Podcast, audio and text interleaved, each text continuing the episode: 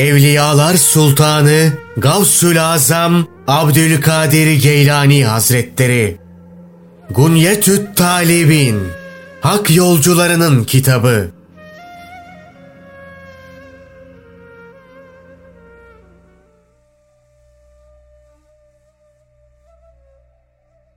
İtikat. Ehli sünnetin inanç esasları. Hazreti Muhammed sallallahu aleyhi ve sellem evrensel bir peygamberdir. Bütün ehli sünnet Hazreti Muhammed sallallahu aleyhi ve sellemin Allah'ın Resulü olduğuna, en büyük ve son peygamber olduğuna ve bütün insanlığa ve cinlere gönderildiğine inanır.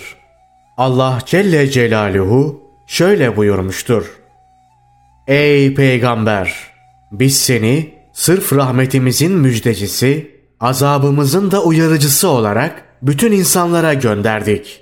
Biz seni sırf cümle aleme şefkat ve merhametimizden dolayı gönderdik. Ebu Ümame'nin Allah ondan razı olsun naklettiği bir hadiste Hazreti Peygamber sallallahu aleyhi ve sellem şöyle buyurmuştur. Allah beni dört açıdan diğer peygamberlere üstün kıldı. Beni bütün insanlığa gönderdi. Mucize Diğer peygamberlere verilen mucizeler fazlasıyla Hazreti Peygamber sallallahu aleyhi ve selleme de verilmiştir. Kimi alimler Hazreti Peygamber sallallahu aleyhi ve sellemin bin kadar mucizesi olduğunu söyleyip bunları tek tek saymışlardır. Bu mucizelerden biri özel bir söz dizimine sahip olan Kur'an'dır. O, Arapçanın bütün vezinli sözlerinden farklılık arz eder. Söz dizimi, belagat ve fesahati yani etkili ve açık bir ifadeye sahip oluşu, edebi konuşan herkesin konuşma becerisini geride bırakır. Bunun içindir ki Araplar, onun değil tamamı, tek bir suresinin bile benzerini ortaya koyamamışlardır. Allah Celle Celaluhu, eğer bu iddianızda samimiyseniz, Kur'an'ın özelliklerine sahip 10 sure ortaya koyun da görelim buyurarak Hazreti Peygamber sallallahu aleyhi ve sellem dönemi insanlarına meydan okumuş ama onlar bunu başaramamıştır. Ardından kulumuz Muhammed'e indirdiğimiz Kur'an'ın Allah kelamı olduğundan madem ki kuşku duyuyorsunuz, o halde Kur'an'ın özelliklerine sahip bir sure, bir dizi ayet getirin de görelim buyurmuş Söz sanatında dönemlerinin diğer milletlerinden fersah fersah ileride olan Araplar buna da cesaret edememişler ve tutulup kalmışlardır. Böylece Kur'an'ın üstünlüğü ortaya çıkmıştır. İşte bundan dolayı Kur'an Hazreti Peygamber sallallahu aleyhi ve sellemin mucizesi olmuştur. Nitekim sihir sanatında usta olan sihirbazların bol olduğu bir dönemde gönderilmiş olan Hazreti Musa aleyhisselama da mucize olarak asa verildi ve bu asa sihirbazların insanların gözünü boyadıkları ve gerçek süsü verdikleri illüzyonları yutup yok etti. İşte böylece sihirbazların yaptıkları işin düpedüz bir aldatmacadan ibaret olduğu ortaya çıktı. Yine böylece Firavun ve adamları yenilmiş ve halkın gözünde küçük düşmüş oldular.'' Derken sihirbazlar diz çöküp yere kapandılar. İşinin ehli olan doktorların sayıca çok olduğu bir dönemde gönderilmiş olan Hazreti İsa aleyhisselam da mucize olarak ölüleri diriltmiş, anadan doğma körlüğü ve alacı hastalığını tedavi etmiştir. Tıp ilmindeki bütün hünerlerine rağmen iyileştiremedikleri hastalıkları o iyileştiriyordu. Doktorlar Hazreti İsa aleyhisselamın tıp ilminde kendilerinin çok ilerisinde olduğunu ve onun mucize niteliğindeki tedavilerini görünce ona inanıp boyun eğdiler. Dolayısıyla Kur'an'ın açık ve etkili bir ifade tarzına ve benzeri ortaya konamayacak bir dil düzeyine sahip olması Hz. Musa aleyhisselamın asası ve Hazreti İsa aleyhisselamın ölüleri diriltmesi türünden bir mucizedir. Parmaklarının arasından su kaynaması, az miktardaki bir yemeğin, çok sayıda insanı doyurması, zehirli bir butun, benden yeme çünkü ben zehirliyim diyerek Hazreti Peygamber sallallahu aleyhi ve sellemi uyarması, ayın yarılması, kütüğün ağlaması, devenin konuşması ve bunun gibi bin civarında olay da Hazreti Peygamber sallallahu aleyhi ve sellemin mucizelerindendir. Hazreti Peygamber sallallahu aleyhi ve sellem Hazreti Musa aleyhisselamın asası ve beyaz eli, Hazreti İsa aleyhisselamın ölüleri diriltmesi, anadan doğma körlüğü ve alaca hastalığını iyileştirmesi, Salih peygamberin devesi ve diğer peygamberlerin mucizelerinin bir benzerini göstermemiş olup bunun başlıca iki sebebi vardır. Birincisi ümmeti onu yalanlayıp diğer ümmetler gibi onlar da helak olmasın diye. Nitekim Allah Celle Celaluhu şöyle buyurmuştur. Bizi bu müşriklere mucizeler göndermekten alıkoyan tek sebep daha önce gelip geçen kimi toplumların mucizeleri yalanlamış olmasıdır. İkincisi Hazreti Peygamber sallallahu aleyhi ve sellem öncekilerin gösterdiği mucizelerin bir benzerini göstermiş olsaydı Mekkeli müşrikler şöyle diyebilirlerdi. Sen bunu yapmakla hiç görülmedik bir şey ortaya koymuş olmadın. Besbelli bunları Musa'dan ve İsa'dan öğrenmişsin. Zaten sen de onların izinden gidiyorsun. Bize öncekilerin gösterdiklerinden tamamen farklı bir mucize göstermediğin sürece sana inanmayız.''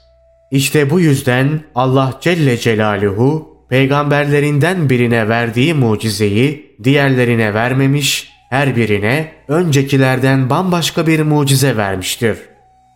Hazreti Muhammed sallallahu aleyhi ve sellemin ümmeti ümmetlerin en hayırlısıdır. Ehli sünnetin inancı odur ki Hazreti Muhammed sallallahu aleyhi ve sellemin ümmeti ümmetlerin en hayırlısıdır.'' Onların en üstünü ise Hazreti Peygamber sallallahu aleyhi ve sellemi görüp inanan, doğrulayan, ona biat edip izinden giden, onun uğruna savaşan, canlarıyla ve mallarıyla ona destek çıkan sahabedir. Sahabenin en üstünü ise Hudeybiye olayındaki Rıdvan biatında ona biat edenler olup bunların sayısı 1400 kadardır.'' Bunların en üstünü ise Bedir Savaşı'na katılanlardır. Bunların sayısı da Talut'un ordusundakiler sayısınca yani 313'tür. Bunların en üstünü ise Mekke'de Erkam'ın evinde Darül Hayzuran, Darül Erkam, Hazreti Peygamber sallallahu aleyhi ve sellemin Sohbetinde bulunan kişilerdir ki bunların sayısı Allah ondan razı olsun Ömer bin Hattab ile kırkı bulmuştur. Bunların en üstünü ise Hazreti Peygamber sallallahu aleyhi ve sellemin cennete girmekle müjdelediği on kişidir. Bunlar Hazreti Ebu Bekir, Hazreti Ömer, Hazreti Osman, Hazreti Ali, Talha bin Ubeydullah, Hazreti Zübeyir, Abdurrahman bin Avf, Sad bin Ebi Vakkas, Hazreti Said ve Ebu Ubeyde bin Cerrah'tır. Allah cümlesinden razı olsun. Bu güzel insanların en üstünleri ise dört halifedir. Bunların üstünlük sıralaması ise şu şekildedir. Hazreti Ebu Bekir, Hazreti Ömer, Hazreti Osman ve Hazreti Ali. Allah cümlesinden razı olsun. İlafet meselesi Dört halife, Hazreti Peygamber sallallahu aleyhi ve sellemin vefatının ardından toplam 30 yıl halifelik yapmıştır. Allah ondan razı olsun. Hazreti Ebu Bekir'in halifeliği 2 yıl ve birkaç ay, Allah ondan razı olsun. Hazreti Ömer'in halifeliği 10 yıl, Allah ondan razı olsun. Hazreti Osman'ın halifeliği 12 yıl, Allah ondan razı olsun. Hazreti Ali'ninki ise 9 yıl sürmüştür. Ardından Muaviye halife olmuş ve halifeliğini 19 yıl sürdürmüştür. Halifeliği öncesinde Allah ondan razı olsun Hazreti Ömer kendisini Şam valisi olarak atamış ve bu görevi 20 yıl yürütmüştü. Dört halife sahabenin seçimi, görüş birliği ve rızasıyla göreve gelmiştir. Ayrıca onlardan her biri dönemlerinin sahabesinden daha üstündüler. Onlar kılıç zoruyla diğerlerini yenerek ve kendilerinden daha üstün olanın hakkını yiyerek halife olmuş değillerdir. Allah ondan razı olsun. Hazreti Ebu Bekir'in halife seçilmesi. Allah ondan razı olsun. Hazreti Ebu Bekir hilafet görevine muhacirlerin ve ensarın görüş birliğiyle gelmiştir. Şöyle ki Allah Resulü sallallahu aleyhi ve sellem vefat edince ensarın liderleri bizden ve sizden birer yönetici seçelim dediler. Bunun üzerine Hazreti Ömer Allah ondan razı olsun ey ensar Allah Resulü'nün Ebu Bekir'e insanlara namaz kıldırmasını emrettiğini bilmiyor musunuz dedi. Onlar elbette biliyoruz dediler. Bunun üzerine peki hanginizin Ebu Bekir'in önüne geçmeye gönlü razı gelir dedi. Onlar Ebu Bekir'in önüne geçmekten Allah'a sığınırız dediler. Bu konuşma şöyle de nakledilmiştir. Allah ondan razı olsun. Hazreti Ömer hanginiz onu Allah Resulü'nün yükselttiği makamdan indirmeye yeltenir dedi. Onlar hepsi birden hiçbirimiz buna yeltenemeyiz ve bunun için Allah'tan affımızı dileriz dediler. Böylece Ensar muhacirlerle görüş birliği ederek Hazreti Ebu Bekir'e Allah ondan razı olsun biat etti.'' Biat edenler arasında Allah onlardan razı olsun Hazreti Zübeyir ve Hazreti Ali de bulunuyordu. Nitekim sahih bir nakle göre Hazreti Ebu Bekir Allah ondan razı olsun üç kez Ey insanlar! Bana ettiğiniz biatten vazgeçmeye razıyım. Beni istemeyen var mı dedi. Hazreti Ali Allah ondan razı olsun çoğu insandan önce davranarak biz sana ettiğimiz biatı bozmuyoruz. Senin de bozmanı istemiyoruz. Allah Resulü seni öne geçirmişken kim arkada bırakabilir dedi. Allah onlardan razı olsun. Hazreti Ali'nin Hazreti Ebu Bekir'in halifeliğini en çok savunan sahabi olduğu bilgisi bize güvenilir yollarla aktarılmıştır.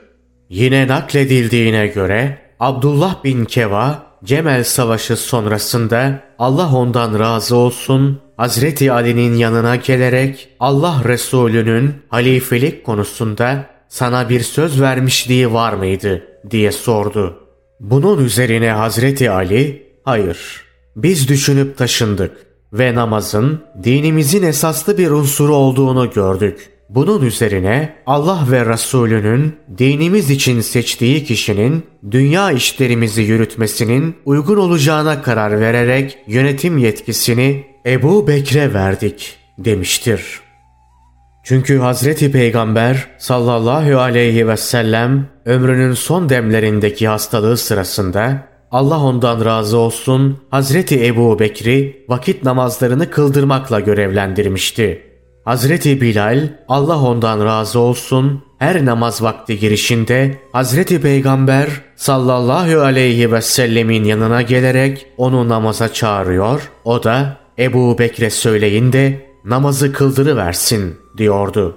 Yine Hazreti Peygamber sallallahu aleyhi ve sellem hayattayken Allah ondan razı olsun Hazreti Ebu Bekir hakkında onun kendisinden sonra halife olmaya en layık kişi olduğu anlamında yorumlanabilecek şeyler söylerdi. Allah onlardan razı olsun Hazreti Ömer, Hazreti Osman ve Hazreti Ali hakkında da kendi dönemlerinde halifeliğe en layık kişiler olacaklarını söylemiştir. Ebu Battan'ın Allah ondan razı olsun Hazreti Ali'den naklettiği şu hadis bunlardan biridir. Ey Allah'ın Resulü! Senden sonra yöneticiliğe kimi getirelim diye soruldu. O da Ebu Bekri görevlendirirseniz onun güvenilir, dünyaya değer vermez ve gözü ahirette olan biri olduğunu görürsünüz. Ömer'i görevlendirirseniz onun güçlü ve güvenilir biri olduğunu görürsünüz. O Allah yolunda kimsenin kınamasına aldırış etmez. Osman'ı görevlendirirseniz onu delil ve kesin kanıta göre hareket eden biri bulursunuz. Ali'yi görevlendirirseniz onu da doğru yolda olan, başkalarına da doğru yolu gösteren biri bulursunuz buyurdu. Bunun üzerine Ebu Bekir'in halifeliğinde görüş birliği ettiler.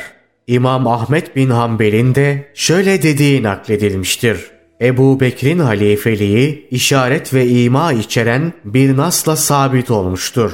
Hasan-ı Basri ve ehli hadisten bir grubun Allah onlara rahmet eylesin görüşü de budur. Bu naklin dayanağı Ebu Hureyre'nin Hazreti Peygamber sallallahu aleyhi ve sellem'den naklettiği şu hadistir. Ben gökyüzüne yükselince Rabbimden benden sonra Ali bin Ebu Talib'i halife kılmasını diledim. Bunun üzerine melekler ey Muhammed hiç kuşkusuz Allah dilediğini yapar. Senden sonra Ebu Bekir halife olacaktır dediler. Abdullah bin Ömer'in naklettiği bir hadiste ise Hazreti Peygamber sallallahu aleyhi ve sellem şöyle buyurdu. Benden sonraki halife Ebu Bekir'dir. Ne var ki o az bir süre hayatta kalacaktır. Mücahidin Allah ona rahmet eylesin şöyle dediği nakledilmiştir. Ali bin Ebu Talip Allah ondan razı olsun bana şöyle dedi. Hazreti Peygamber sallallahu aleyhi ve sellem bana benden sonra görevi Ebu Bekir, sonra Ömer, sonra Osman, sonra da Ali devralacaktır. Dedi de öyle vefat etti. Allah ondan razı olsun. Hazreti Ömer'in halife seçilmesi. Allah ondan razı olsun. Ömer bin Hattab'ın halifeliği ise Hazreti Ebu Bekir tarafından halife olarak atanmak suretiyle olmuş, sahabede onun halifeliğini kabullenerek ona müminlerin emiri ünvanını vermişlerdir. Abdullah bin Abbas, Allah ondan razı olsun, şöyle demiştir. Ebu Bekre, Ömer'in sert yapısını bildiğin halde onu başımıza halife olarak atadın. Yarın Rabbinin huzuruna çıktığında ona ne cevap vereceksin dediler. Onlara en hayırlı kulunu halife olarak atadığımı söyleyeceğim dedi. Allah ondan razı olsun. Hazreti Osman'ın halife seçilmesi.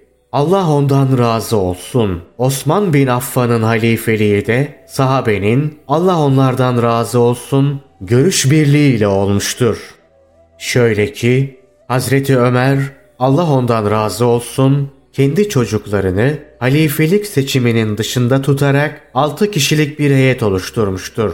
Bunlar Talha, Zübeyir, Sa'd bin Ebu Vakkas, Osman, Ali ve Abdurrahman bin Avf'tır. Talha, Zübeyir ve Sa'd da seçilecek halifenin kendileri olmayacağını söylemişler ve böylece halifelik Hazreti Ali, Hazreti Osman ve Abdurrahman bin Avf arasında kalmıştır. Abdurrahman Hazreti Ali ile Hazreti Osman'a Şimdi ben Allah, Resulü ve bütün müminler adına ikinizden birini seçeceğim diyerek Hazreti Ali'nin elini tutmuş ve Allah'ın ahdi, sözü, zimmeti ve Resulünün zimmeti senin üzerine olsun. Şayet sana biat edersem Allah, Resulü ve bütün müminler için samimi bir şekilde çalışacak ve Hazreti Peygamber sallallahu aleyhi ve sellemin Hazreti Ebu Bekir'in ve Hazreti Ömer'in yolundan yürüyecek misin? demiştir. Ancak Hazreti Ali Allah ondan razı olsun onların yaptığını yapamamaktan çekindiği için ona evet diyememiştir. Sonra Abdurrahman Hazreti Osman'ın Allah ondan razı olsun elini tutarak Hazreti Ali'ye Allah ondan razı olsun söylediğini tekrarlamış ve o da bunu onaylamıştır. Bunun üzerine Hazreti Osman'ın elini tutarak ona biat etmiş, Hazreti Ali de onunla birlikte biat etmiş, sonra da diğer insanlar biat etmiştir. Böylece Hazreti Osman Allah ondan razı olsun altı kişi arasından hepsinin görüş birliğiyle halife seçilmiştir. Allah ondan razı olsun. Hazreti Osman ölünceye kadar dosdoğru bir yönetici olmuş ve eleştirilmeyi ve günahkar olmayı gerektirecek hiçbir iş yapmamıştır. Ancak Rafiziler bunun tam tersini söylerler. Onlara yazıklar olsun. Allah ondan razı olsun. Hazreti Ali'nin halife seçilmesi. Allah ondan razı olsun. Hazreti Osman'dan sonra Hazreti Ali'nin Allah ondan razı olsun halifeliği de sahabenin icmaı ile gerçekleşmiştir. Çünkü Abdullah bin Batta Muhammed bin Hanefiye'nin şöyle söylediğini nakletmiştir. Osman bin Affan kuşatıldığında Ali bin Ebu Talib'in yanındaydım. Birisi Ali'nin yanına gelerek müminlerin emiri öldürülmek üzere dedi. Ali hemen yerinden fırladı.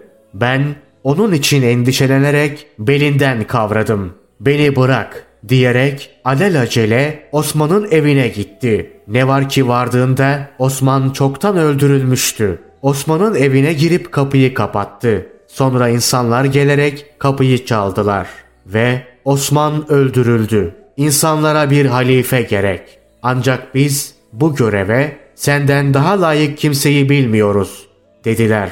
Ali onlara bana üstelemeyin. Çünkü benim bir yardımcı olarak size halifelikten daha çok yararım dokunur dedi. Andolsun ki biz bu göreve senden daha layık birini bilmiyoruz dediler.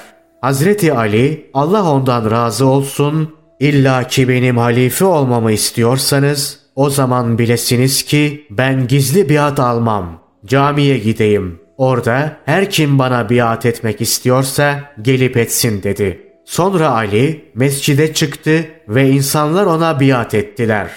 Hazreti Ali Allah ondan razı olsun öldürülünceye kadar dosdoğru bir yöneticilik yaptı. Ancak hariciler bunun tam tersine onun iyi bir yöneticilik yapamadığını söylediler. Onlara da yazıklar olsun. Sıffin Savaşı ve Cemel Vakası Hazreti Talha, Hazreti Zübeyir, Hazreti Ayşe ve Muaviye ile Hazreti Ali arasındaki savaşa gelince Ahmet bin Hanbel bu konunun ve onların arasında geçen diğer tatsız olaylar ve anlaşmazlıkların lafına etmemek gerektiğini söylemiştir. Çünkü Allah Celle Celaluhu kıyamet günü gelince onlar arasındaki bu anlaşmazlığı tatlıya bağlayacaktır.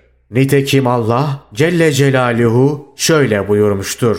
Biz onların gönüllerinde kin ve nefretten eser bırakmayacağız. Böylece onlar cennette candan dost ve kardeş olarak divanlar üzerinde karşı karşıya oturup sohbet edecekler.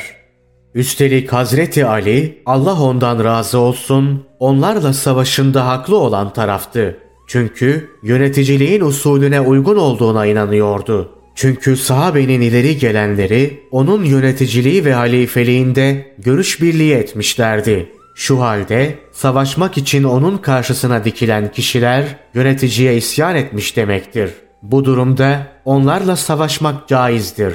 Ona karşı savaşan Muaviye, Talha ve Zübeyir ise ondan yönetiminde hiçbir ihmali bulunmamasına rağmen haksız yere öldürülen Osman bin Affan'ın öcünü almasını istemişlerdi. Onu öldürenlerse Hazreti Ali'nin askerleri arasında bulunuyordu. Dolayısıyla her iki taraf da kendince haklıdır.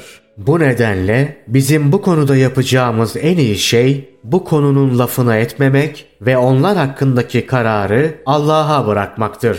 Hiç kuşkusuz o en doğru şekilde hükmedecek ve aralarını bulacaktır. Bize düşen şey kendi kusurlarımızla uğraşmak, kalplerimizi günah tohumlarından, organlarımızı da helake götüren davranışlardan arındırmaktır. Muaviye'nin halifeliği Allah ondan razı olsun. Muaviye bin Ebu Süfyan'ın halifeliği ise Hazreti Ali'nin Allah ondan razı olsun vefatından ve Hazreti Hasan Allah ondan razı olsun halifelik hakkından vazgeçip yetkiyi Muaviye'ye devrettikten sonra gerçekleşmiş olup doğrudur. Allah ondan razı olsun. Hazreti Hasan halkın yararı için halifelik hakkından vazgeçmiştir. Bu yarar Müslümanların kanlarının dökülmesini engellemektir. Ayrıca Hazreti Hasan böyle yapmakla Hazreti Peygamber sallallahu aleyhi ve sellemin kendisi hakkındaki benim bu oğlum efendidir. Allah onun sayesinde iki büyük topluluğun arasını düzeltecektir. Buyruğunu gerçekleştirmiştir. Dolayısıyla Allah ondan razı olsun Hazreti Hasan'ın Muaviye'ye biat etmesiyle onun halifeliği kesinleşmiş ve o yıla birlik yılı denmiştir. Çünkü Müslümanlar arasındaki ayrılık gayrılık son bulmuş ve herkes Muaviye'ye Allah ondan razı olsun uymuştur. Zira o dönemde halifelik davası güden üçüncü bir kişi yoktur. Hazreti Peygamber sallallahu aleyhi ve sellemin bir sözünde Muaviye'nin halifeliğinin sözü geçmiştir. Şöyle ki Hazreti Peygamber sallallahu aleyhi ve sellem şöyle buyurmuştur. İslam'ın değirmeni 35 veya 36 ya da 37 yıl dönecektir. Hadisteki değirmen ifadesiyle dinin gücü kastedilmiştir. 35 yılın 30'u aşan kısmı ise Muaviye'nin 19 yıl ve birkaç ay süren halifelik döneminin bir bölümüdür. Çünkü 30 yıl Allah ondan razı olsun Hazreti Ali'nin halifelik dönemiyle tamamlanmıştır. Hazreti Peygamber sallallahu aleyhi ve sellemin hanımlarına hüsnü zan etmek. Hazreti Peygamber sallallahu aleyhi ve sellemin bütün hanımlarına hüsnü zan eder ve onların müminlerin anneleri olduklarına inanırız. Hazreti Ayşe'nin de Allah ondan razı olsun dünyadaki bütün kadınların en üstünü olduğuna inanırız. Çünkü Allah Celle Celaluhu hakkında indirdiği ayetle onu kıyamet gününe dek hakkında ileri geri konuşan herkesin kötü sözünden aklamıştır. Hazreti Muhammed sallallahu aleyhi ve sellemin kızı Hazreti Fatıma da Allah ondan razı olsun dünyadaki kadınların en üstünüdür. Babasını sevmek gerektiği gibi onu sevmek de gerekir. Hazreti Peygamber sallallahu aleyhi ve sellem şöyle buyurmuştur. Fatıma benim can paremdir. Onu üzen şey beni de üzer. Sahabe nesline dair Sahabe nesli Allah'ın övgüsüne mazhar olmuş bir nesildir. Onlar Mekke'den Medine'ye hicret eden Müslümanlarla her iki kıbleye yönelip namaz kılmış olan Medineli Müslümanlardır. Allahü Teala onlar hakkında şöyle buyurmuştur. İçinizde fetihten önce Allah yolunda harcama yapan ve savaşan kimseler elbette ötekilerle eşit olmaz. Fetihten önce servetinden Allah yolunda harcayan ve savaşanlar fetihten sonra harcama yapıp savaşanlardan çok daha üstün bir dereceye sahiptir. Bununla birlikte Allah gerek fetihten önce gerek sonra harcama yapıp savaşan müminlere cennet sözü vermiştir. Allah içinizden iman edip imanına yaraşır güzellikte işler yapanlara şu kesin sözü verdi. Daha önce gelip geçen kimi toplumlara dünyada güç ve iktidar imkanı verdiğim gibi müminlere de bu imkanı vereceğim. Onlara din olarak seçtiğim İslam'ın güçlenip daim olmasını sağlayacağım. Korku ve kaygı içinde geçen günlerinin ardından onları güvenlik ve esenliğe kavuşturacağım. Muhammed Allah'ın elçisidir.'' Onunla birlikte hareket edenlerse kafirlere karşı son derece sert ve tavizsiz ama birbirlerine karşı son derece şefkatli ve merhametlidir. Baktığında onların hep Allah'ın lütuf ve hoşnutluğunu kazanma gayreti içinde olduklarını, gah rükuda, gah secdede namazdan başlarını kaldırmadıklarını görürsün. Onların alameti yüzlerindeki secde nurudur. Tevrat'ta onlara ilişkin nitelendirme budur. İncil'deki benzetme de şudur. Onlar bir tohuma benzerler. Bu tohum ilkin filiz verir. Sonra filizini güçlendirir. Derken o filiz kalınlaşır. Nihayet gövdesi üzerinde dimdik durur ve böylece çiftçileri sevindirir. İşte Allah müminleri tıpkı bu ekin misali güçlendirip çoğaltmış ve böylece kafirleri öfkeye boğmuştur.'' Cafer bin Muhammed bu ayetin yorumunu babasından şöyle nakletmiştir. Muhammed Allah'ın elçisidir.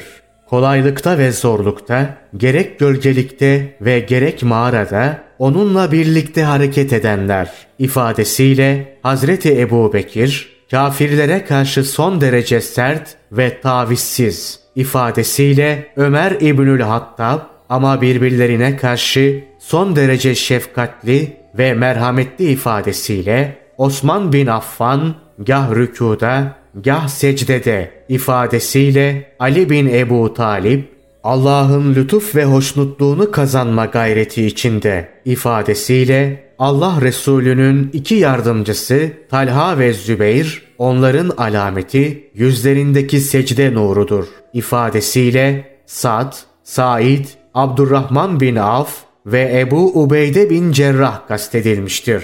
Bu on kişiye ait Tevrat'taki nitelendirme budur. İncil'deki benzetme de şöyledir. Onlar bir tohuma benzerler. Bu tohum ilkin filiz verir ifadesiyle Hazreti Muhammed sallallahu aleyhi ve sellem kastedilmiştir. Sonra filizini güçlendirir ifadesiyle Hazreti Ebu Bekir derken o filiz kalınlaşır ifadesiyle Hazreti Ömer nihayet gövdesi üzerine dimdik durur ifadesiyle Hazreti Osman böylece çiftçileri sevindirir ifadesiyle Hazreti Ali böylece kafirleri öfkeye boğmuştur ifadesiyle de Hazreti Muhammed sallallahu aleyhi ve sellem ve ashabı kastedilmiştir. Ehli sünnet onların arasındaki anlaşmazlıklar ve onların kötü yanları üzerine konuşmayıp erdemli davranışlarını anlatmak ve Ali, Talha, Zübeyir, Ayşe ve Muaviye arasındaki anlaşmazlık konusunda onlar hakkında verilecek kararı Allah'a bırakmak ve her birinin erdemli birer kişi olduğunu kabul etmek gerektiği hususunda görüş birliği etmiştir. Nitekim Allah Celle Celaluhu şöyle buyurmuştur. İmana ermede başı çeken o muhacirler ve ensardan sonra gelen diğer müminler ey Rabbimiz derler. Bizi ve bizden önce imana ermiş olan kardeşlerimizi bağışla. Kalplerimizde müminlere karşı kötü niyet ve düşünceden iz bırakma. Ey Rabbimiz! Şüphesiz sen çok şefkatli, çok merhametlisin.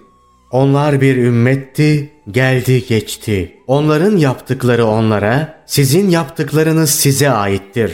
Siz onların yapıp ettiklerinden sorguya çekilmeyeceksiniz. Hazreti Peygamber sallallahu aleyhi ve sellem de şöyle buyurmuştur. Ashabım hakkında ileri geri konuşmayın. Bu hadis şöyle de nakledilmiştir. Ashabım arasında meydana gelen tatsız olayların lafını etmeyin.